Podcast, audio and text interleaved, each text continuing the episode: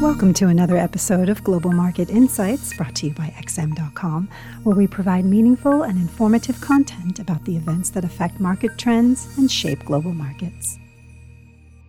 It's Thursday, the twenty-fifth of February, twenty twenty-one, and you're listening to the Daily Market Comment Podcast by Marios Hadjigrigakis. I'm Maria Pachoudis. Thanks for joining us at X M dot com. All that was needed to restore order in financial markets were some soothing words from the Fed's top brass and some encouraging vaccine news. Wall Street came back to life after the Fed chief and vice chief reassured investors that they won't overreact to any inflation episode this year and that the ocean of liquidity they've unleashed won't be withdrawn anytime soon.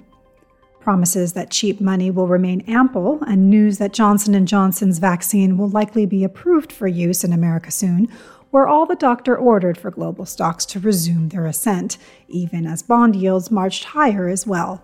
The comeback in risk appetite was even clearer in the F X playground.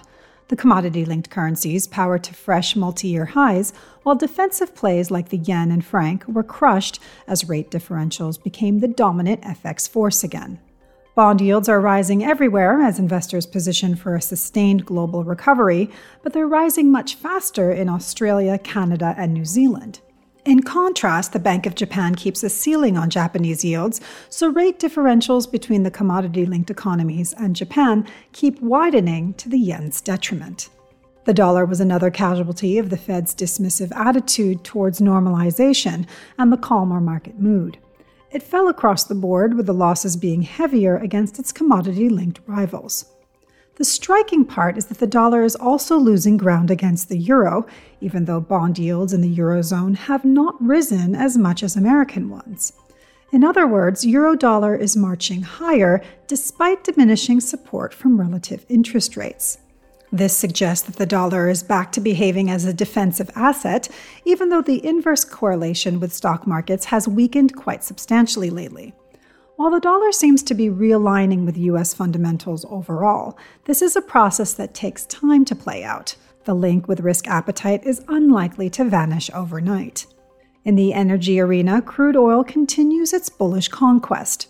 Weekly data released yesterday showed a drop in U S output as the extreme weather conditions kneecapped production, while the positive vaccine news reaffirmed a brighter picture for demand.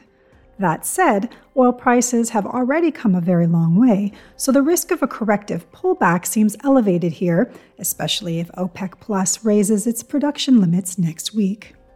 The British pound has been trading like a runaway freight train lately, despite the wobbles in risk sentiment and relatively soft economic data, demonstrating that a cheerful vaccine story can work wonders for a currency. Sterling's ability to absorb negative headlines with nothing but a scratch has been nothing short of remarkable. Even news that Chancellor Rishi Sunak is considering an increase in the nation's corporation tax rate was not enough to shoot down the high-flying pound yesterday, although the currency did surrender most of its earlier gains.